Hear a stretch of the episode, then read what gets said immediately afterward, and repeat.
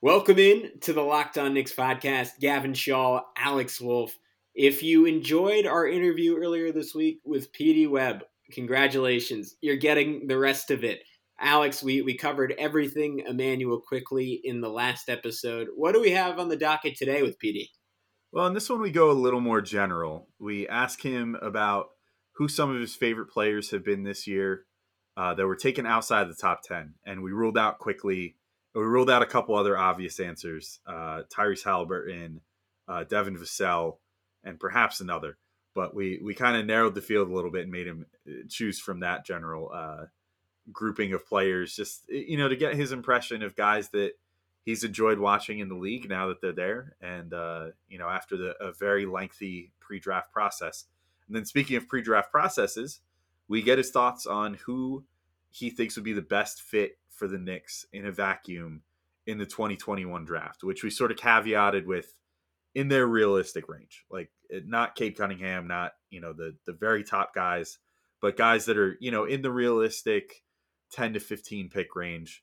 Uh, who does he think would be the best fit on the Knicks? The answer might surprise you, might not. Actually, kind of overlapped a little bit with the previous guest we've had, so maybe there's a common thread emerging here. But we'll get into all that next on Locked On Knicks. You are Locked On Knicks, your daily New York Knicks podcast, part of the Locked On Podcast Network. Your team every day. And I think we see Willis coming out. There he comes right now. Starks without a five. Ewing for the win. Yes. Thompson cuts left. Now fires it. And he's good. And he's fouled. Anthony for three.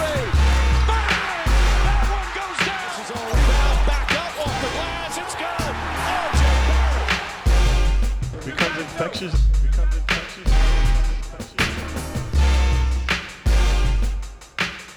You are Locked On Knicks. Today's episode is brought to you by Michelob Ultra. Are you happy because you win, or do you win because you're happy? At only 2.6 carbs and 95 calories, it's only worth it if you enjoy it. Stay tuned for the Ultra Player of the Week coming up later in the episode. I'm Gavin Schall, a play by play broadcaster in non pandemic times, reduced to a meager podcaster in these in this apocalyptic age, and I'm joined as always by my great partner in crime, Alex Wolfe, the editor in chief of the Strickland, the best Knicks website on the internet, and we are about to be joined and joined for the second time this week by the great PD Web at Above the Break Three. It's the number, not the not the word spelled out on Twitter. Uh, one of I, I, I always we, we have so many favorite draft guys. We, we have Spencer, we have Prez, we have Jake. Uh, PD though he, he, like what he does is, is a little bit unique. I, I, highly highly recommend everyone to to go throw him a couple dollars on Patreon because this dude is doing in depth, multifaceted, holistic breakdowns in a way no one else on the internet is. And, and if my suspicions are correct, in a way that a lot of NBA teams aren't. This guy really, really, really knows his stuff. I, have said it before. I'll say it again every single time he comes on. I certainly learned something. So without further ado, here we go with PD Web. All right, to move on to sort of the main event here. I'm sure this is when people see this in the description, they're probably going to be like, "Oh, come on, when are you getting to it?" Uh, the, we get to the redraft question, which is always everybody's everybody's favorite. Revisionist history. There's nothing like it. Uh, it's the the gift that keeps on giving. So now, almost halfway through, but probably by the time this pod comes out, we'll probably be at almost exactly the halfway point of the season, at least for the Knicks. Um, I I had this written out as two separate things. It, they might honestly be the exact same thing, but if you're the Knicks, where do you think Immanuel Quickley would rank out on your big board in present day? Knowing everything we know about all the guys that were drafted. And and I guess this probably might be the same answer because the Knicks more than likely should have just been going best player available regardless. But where do you think Quickley would rank out currently if you were to redraft the 2020 draft class? Okay, so the second question is extremely tough. Um, yeah. And I struggle with big boards because uh, I struggle with general big boards because it's very difficult to see inside what teams are actually looking for and what they're, you know, if ownership has a win now, you know, idea, then certain players are more valuable than others. And it can be extremely difficult to the point that I like I don't find them to be particularly valuable as an exercise. for a Knick specific one. So I I mapped this out and I had uh, ten players that I would say would probably be better, and then like five or six maybes depending on uh, you know various other things. So I'd say anywhere from uh, eleven to fifteen in a big board redraft for Knicks purposes. Interesting. Who can you tell us the the ten guys who were ahead of him? Yeah, I had Ant Melo, Pat Okoro, Killian, uh, Hallie, Vassell, uh, Kira, Poku, and Bane. Oh wow, I'm kind of. I'm, I mean, obviously, I mean, Killian. We. I, I think. I, I think that's what's so interesting about uh, fans, and then maybe maybe me and Alex are like in the middle of this tier, and then you go to like draft evaluators who are so much better at like, and maybe not universally, but in general, at like maintaining a long term outlook on this kind of stuff. And for me, like I'll see like 25 games of Quickley, and, and just be ready to say like, oh my, like there are not there are not like 10 rookies in this class better than this guy. And then I think far smarter people who like have a bigger picture and have been burned by that kind of thinking before. Like, you know, let's just. I, have had this evaluation of someone like Killian Hayes for based on whatever four years of his basketball life. I'm not going to abandon that based on him playing eight games in like a far from ideal system. But it, it, is it, it's interesting to me that you have him ahead of IQ and uh, most of those other guys. I think I, I, I would agree. There's there's a pretty strong case for just in their their two way ceiling being higher. But it's a it's a fascinating argument whether or not you would. I, I, I just I, I think the case I've made when I've I've argued for him to be higher on those kind of lists is just that his his shooting capacity like potentially just gives him a higher offensive ceiling than some of the guys on that list, but maybe he doesn't quite have the floor of those guys. I don't know. What, what was your what was your rationale for having him there? So I was trying to think uh, about team building flexibility was the main thing. Um, so like in my maybes, I have somebody like Wiseman, where it's like, is Wiseman does Wiseman have like the highest ceiling outcome? Yes, but is that a, the best use of assets? uh, like would that make the product on the floor and thus the development of the players who are in this circumstance uh, of a team that you know is in the rebuilding process like is that worth it and does it make sense so like somebody like that doesn't really agree with this side of thinking so i set it aside um, i also tried to just have an idea towards like the future so like killian had about as bad of a circumstance as you can have uh, for his first 10 games then you know suffers a, a terrible injury but that doesn't change the idea of him really um, somebody like Hallie, who's played really, really well, but is also in a great circumstance. Like he's in the perfect place for him. Um, and then players like, you know, Poku, where it's like he didn't get a free throw in like 250 NBA minutes and then just got his first free throws like two days ago in the G League. He caught but a pass out of bounds before he got a free throw. Oh, yeah. yeah. yep. He caught a pass out of bounds. He threw like 17 behind the back passes. Um, he did he did like I would say like 50 insane things, both good and bad, before he got a single free throw. But he's still a player that the makes sense in terms of like what you would put on the floor and makes sense in terms of long term upside and you know using uniqueness as a proxy for potential star ability. Those aren't slights on Quickley. Like those, this is a player who, if you're again redrafting is a, is early is a is a tough concept, but you've already jumped a whole bunch of guys who would go in the top ten, go in the top fifteen, and to like being right right now is a really dangerous thing. Like if you find the perfect order, it could be wrong. You know, when a trade is made and it bumps, you know, a rookie from the second unit to the first unit, and suddenly, you know, they make more sense and they they get the exposure that they need to and and develop the right way. Um, but like, this is to say that if you're having these conversations, something has gone right. Um, also, like Obi wasn't on that list. I didn't, I didn't. I didn't want to talk about that. you know, I didn't want to pile on because I kind of like have gathered your opinion on Obi to a degree, but I was gonna say, if you were gonna ballpark it, where do you think you would put him on the list? Uh, he wouldn't be in the maybes. Yeah, yeah. So probably like outside of 25. Uh, uh, I, I, think twenty is a is a is a place I would be right now. Um, yeah, i have been that. waiting. I've been waiting to pay a whole bunch of attention. Uh, he's he's not in this group of, of rookies. Um, like obviously watching the games, you see things, but um, I also wanted to see him with a different role and like with Mitch being out uh, for a while. I was like, we're going to give him, he's going to get all these minutes, and then I can come to a, you know, give him time to adjust. Which I mean, again, is a little bit uh, unfair for an older guy to be given, you know, time to adjust. And I created Poku really early, and Poku was the youngest player in the NBA. Um, but I just wanted to give him as much time possible to try to stabilize. Um, yeah, there's some there's some issues, y'all.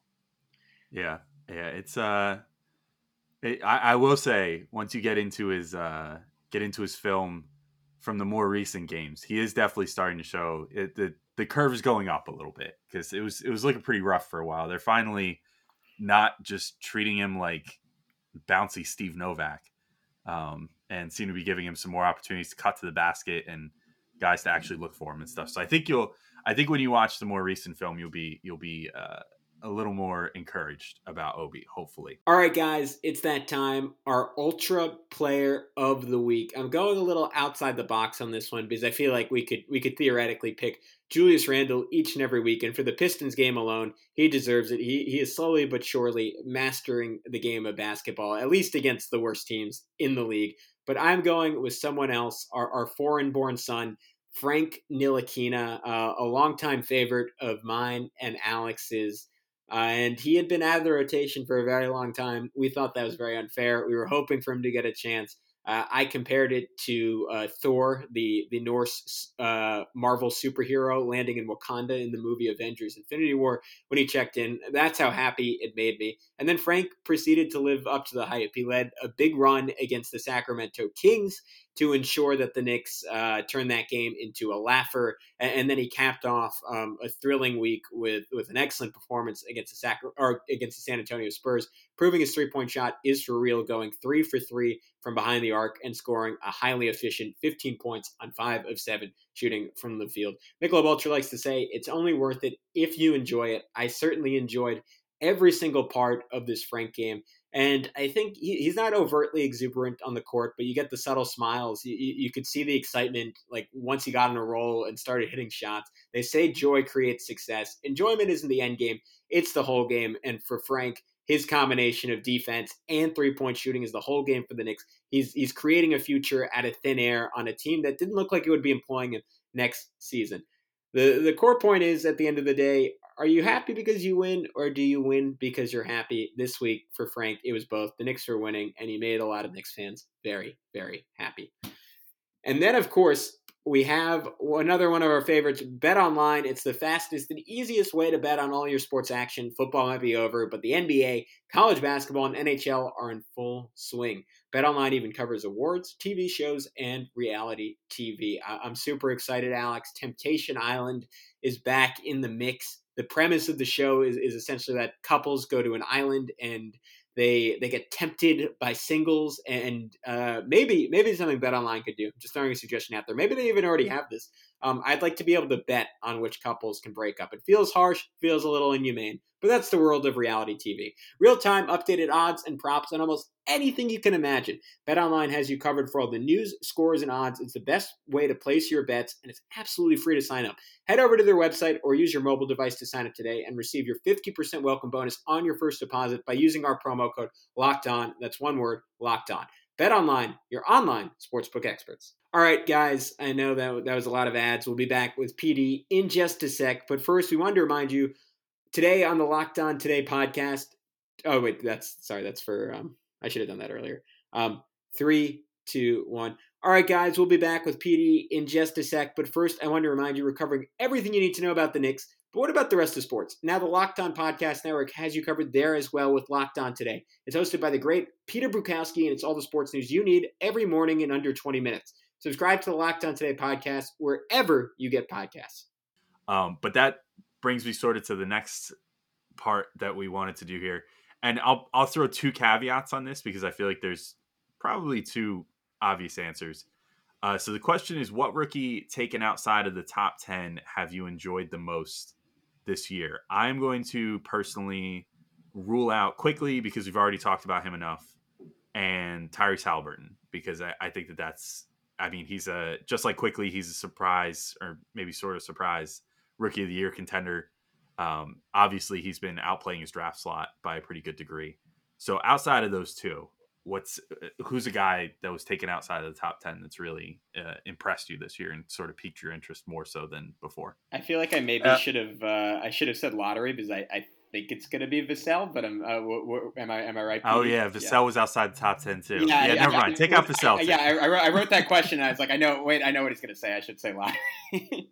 um, yeah, it was going to be Vassell. I mean, I was a person who thought that Vassell was the Vassell and Patrick Williams were the two people who should be considered for the number one pick for the Timberwolves specifically, um, given the direction that they needed that franchise to go. Not that Anthony Edwards doesn't have an insane ceiling, but um, you know, KAT made it clear that he wanted to make the playoffs this year, and I didn't really see a way that D'Lo and and Ant made sense for that purpose.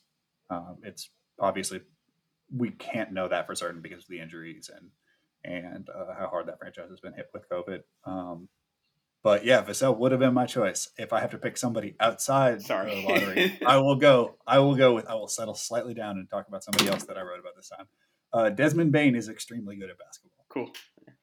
Uh, he is shooting like forty eight percent from three. Uh, he's also shooting like forty eight percent from the field. Um, and I have not heard the reason why he dropped. I don't. I maybe a whole bunch of GMs forgot that he was on the board, or um, you know, Ja Morant put out word that he was like a supervillain in his free time or something. Uh, because the idea that a uh, the best shooter in the NBA currently, who, who can also pass really well and is strong enough to bump Boogie off spots, uh, wouldn't help a any of the teams in the teens or twenties. Um, is a thing that I struggle with every single day.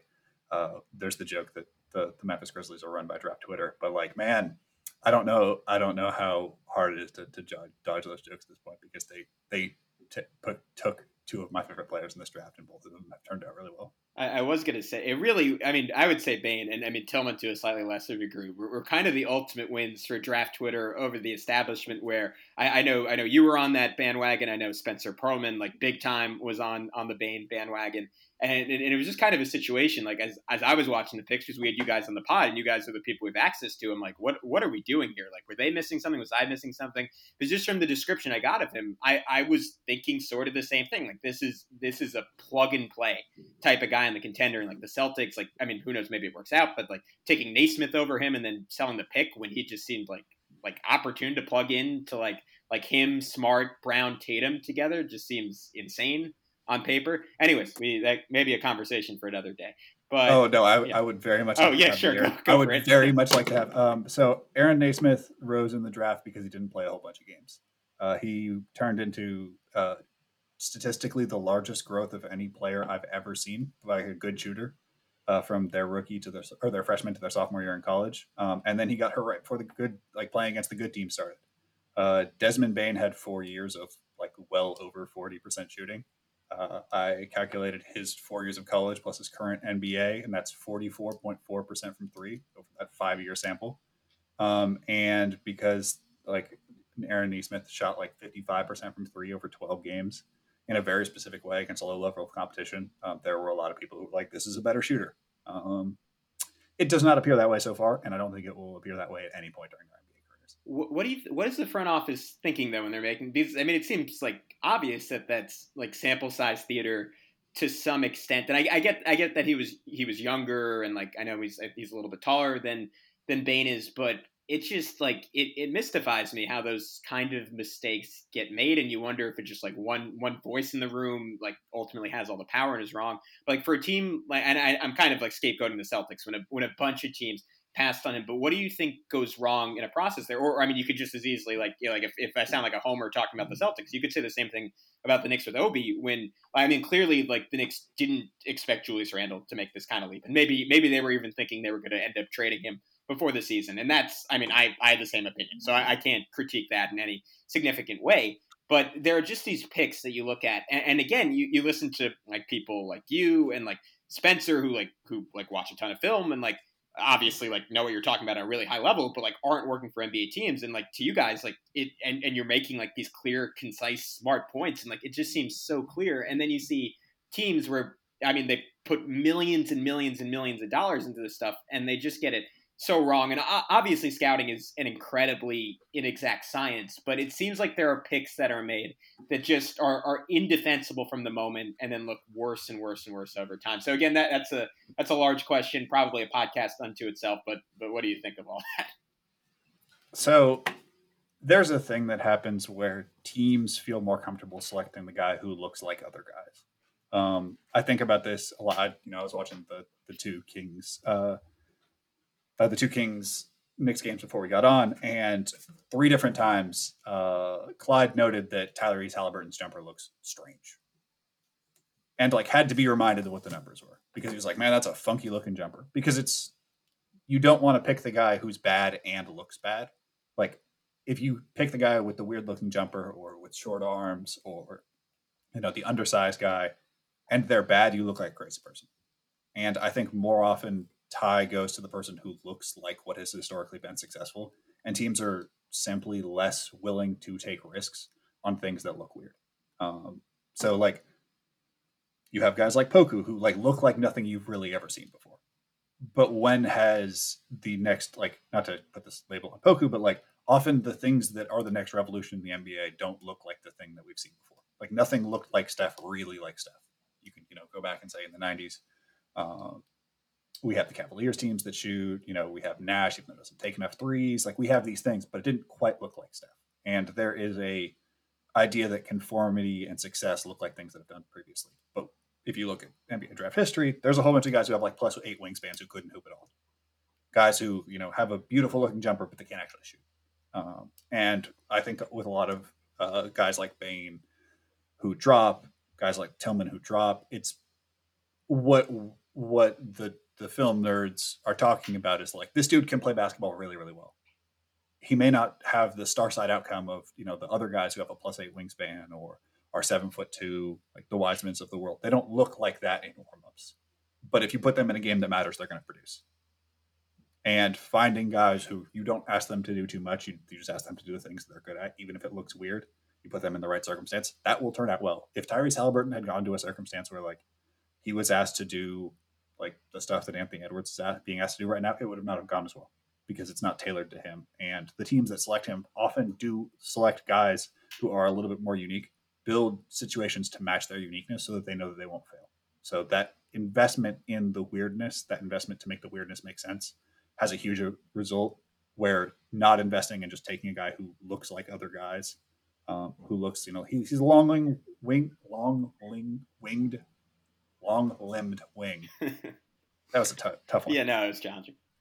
Um, doesn't require any adjustment. You don't have to spend organizational capital making him make sense. You just plug him. If he doesn't play, you drop it. No one's ever going to be like, wow, I can't believe you gambled on the guy with the plus 10 wingspan. But if you gamble on the guy who uh, is, you know, uh, built like an oil drum with kind of a weird looking jumper um, with short arms, like people are going to ask you questions. But if he pans out, then you look like a genius. That's I mean, we, answer. We, we even we even saw that with Lamelo a little bit, right? I mean, nominally like six seven point guard is prototypical, but with how weird his jumper was, and I mean, people rightfully were questioning it, and it's translated like incredibly well.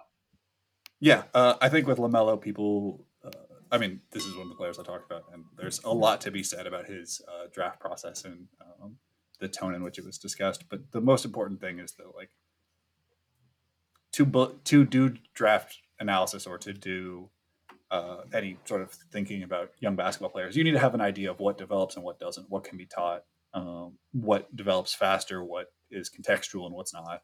And so often we look at players, we declare what they are and what they will be for eternity. Um, and that's just not the history of, of the game.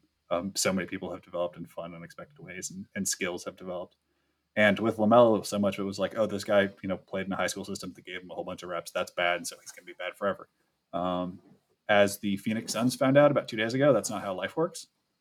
Um, and he looks to be a different player than what the, you know, general idea of him was in, I would say, the mainstream media. All right, we'll be right back with PD. Just have to remind everybody today's episode is brought to you by rockauto.com. You know, with the ever increasing number of makes and models of car, it is impossible to stock all the parts you need in a traditional chain storefront.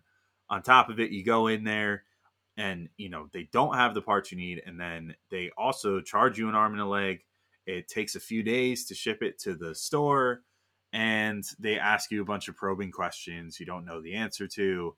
Just all in all, not a great experience going to a brick and mortar auto parts store.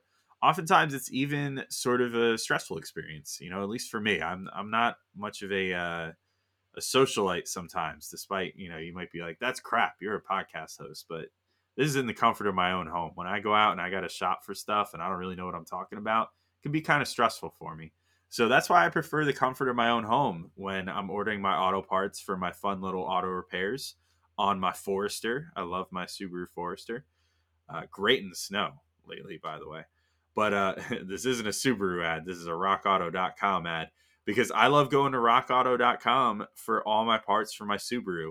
You know, they have a bunch of different options if you go to get any given part. They are all the lowest possible price and they ship them right to my door so that I don't have to deal with that whole go to the store, tell the, you know, they tell you that they're going to order it and that it'll be there in a few days. You have to come back to the store to pick it up and then go through all that hassle. Instead, I just kind of plan ahead by like a week and I say, okay, I'm going to do this job by next week on my car. I can go on rockauto.com, use their super easy to navigate window uh, system to get through, you know, to my car and get to the parts available for my 09 Subaru Forester. And then get it shipped right to my door and not have to, quite frankly, talk to a single person or deal with any questions that I don't feel like answering. So if you're interested in checking out what parts are available for your car, head to rockauto.com right now and give it a look. You'll probably find something that you need and maybe even find something that you didn't necessarily think you needed, but you decide to pick up anyway, just for fun. Uh, and if you decide to pick up a part through rockauto.com, make sure you rate locked on in their How Did You Hear About Us box so they know we sent you. Amazing selection, reliably low prices, all the parts your car will ever need. RockAuto.com. Okay, and we're back. We're going to be right back in with PD Web talking 2021 draft. But if you get done with this podcast and you say, man, I can't get enough 2021 NBA draft coverage, I'm excited that the Knicks are going to have two picks in probably the top 20. Uh, well, Cade Cunningham, Evan Mobley, Jalen Suggs, those are the top guys, but there are plenty other guys in the Knicks range. How much do you really know about all of them? Uh, probably not a lot. And if you want to know more, you need to subscribe to the Locked On NBA Draft podcast. Prospect scouting reports, draft rumors, mock drafts, and full coverage of March Madness four days a week from credentialed draft experts. Subscribe today and follow Locked On NBA Draft. And now for more 2021 NBA draft coverage, we continue with PD Web. So to move to our our final thing here, another thing that people probably are are eager to hear about. Um, we're gonna rule out someone again because there's an obvious answer to this question. So, no Cade Cunningham allowed because he's a good fit on any team, uh, and every NBA team should be salivating at the opportunity to potentially add him. But short of Cade, who is the one guy that if you could pick out of this this upcoming draft class, the 2021 class, and put them on the Knicks, who do you think would be that to to sort of uh, seamlessly transition this from our you know the last topic there, who would be that Haliburton on the Kings esque fit uh, on the Knicks that you know would be just sort of the perfect position for a guy from the 2021 class to succeed. Okay, um, I have my answer. What is the biggest problem with the Knicks currently? Shooting. shooting. Okay, we got Consistent. shooting. Consistent. It's it's a universal agreement on shooting. Gavin, I, I would, have a I, would- I would say, I would say, cr- like, I mean, this is like a catch-all, and it's it's cheating, but creation. Like, I, they they need they need another guy who can do that. Okay, so I have a guy who will solve one of those problems. He gets two feet in the paint basically every possession, and he's a very, very, very good passer. Uh, one Sharife Cooper from Auburn. Oh, that's that was the same answer that uh, Jake gave us when he was on. Yeah, uh, Sharife comes with his problems. I mean, he's a smaller point guard who has a uh, developmental jumper. Um, he's sniffing six foot. He's not particularly big, but uh, nobody in college can stay in front of him even a little bit, like at all. And when I watch the next, the the biggest issue that I come with is if Julius Randle, like we'll say, if not all of this with Julius Randle is real, or like there's some regression um, in his general play, who's the person you trust most to force a rotation, get two feet in the paint, and get a defense moving? uh, Probably, probably. R- I mean, Quickley or RJ. RJ or Quickley would be my answer, probably too. I'd, yeah. I'd yeah, and you'd lean. I'd lean RJ Or- slightly. or I guess Derrick Rose to a yeah, degree. yeah, maybe Rose now. Yeah, Yeah, now with Rose in the fold. Uh, I mean, I, I don't necessarily trust him to always do the right thing with it either. But Elfrid Payton is pretty decent at getting into the paint. But how much of that is due to the fact that nobody respects him outside the three point line? uh, I, that I, I don't know. And you know, sometimes he's running into a packed paint and makes the wrong decision. But anyway, PD, I'll let you I'll let you continue there as far as ranking Sharife, Uh, it, I guess versus Elf Rose, RJ Yeah. Quickley. the, the, he would be far and away the best, like by a huge amount. And I think that with the Knicks, you you you have a situation that protects him from a lot of his issues. Um, you wouldn't be asking him to to play a huge defensive role. Um, the shooting, I, I tend to believe that shooting is the easiest developable developable skill uh, among the broad skills in the NBA. Um, so we're talking about a high feel point guard uh, a quote New York City style point guard who can just get to the rim whenever he pleases. Huge foul rate, um, is willing to shoot, which to me is a bigger step than actually making shots in college. Um, a lot of guys who know their jumper is broken, you have a different battle to fight. It's not just teaching them to shoot; it's teaching them to, trust themselves to shoot. And often, not taking jumpers is like one of the things I uh, have come to just like fear in draft prospects. Um, ultra smart passer um, is one of those dudes who can manipulate a whole defense with his eyes, uh, hangs in the air for seemingly forever, and has one of the weirdest uh, like finishing packages that you'll ever see. Just because like there's just angles he creates where like, how are you this small and able to find this window against a 6'11", 7 foot dude? Um, he's a winner at every level. He was on the Isaac Okoro high school team that didn't lose a game for, you know, uh, like 20 months basically. um, and uh, stepped into uh, stepped into a, a pretty difficult situation at Auburn where he was suspended by the NCAA uh, over uh, baseless allegations, um, and he has immediately produced. Uh, if you want to watch him shoot 20 free throws in a game, I recommend the Missouri game, uh, where just no one can stay in front of him. Um, it's it is a to me a match of you have a, a, a good developmental program, you have the the wing help around him, especially you know if if this Randle performance continues and uh, you can secure him into this lineup, you can suddenly get a lot of uh, creation on the court and leverage guys like RJ and Quickley and Randle into not necessarily needing them to create rotations. You can have rotations made for them. It makes their lives easier, especially uh, Randle and RJ. If you can get them against a, an onset defense, they can power their way to the rim. Um, and the the lob passes with Mitch would be great. I think this is the easiest and most likely of the picks. Um, like you know, guys like Cade and so it's like they're, they're good and they, they make a lot of sense, but the Knicks may not be bad enough to uh, be in the running for that sort of circumstance.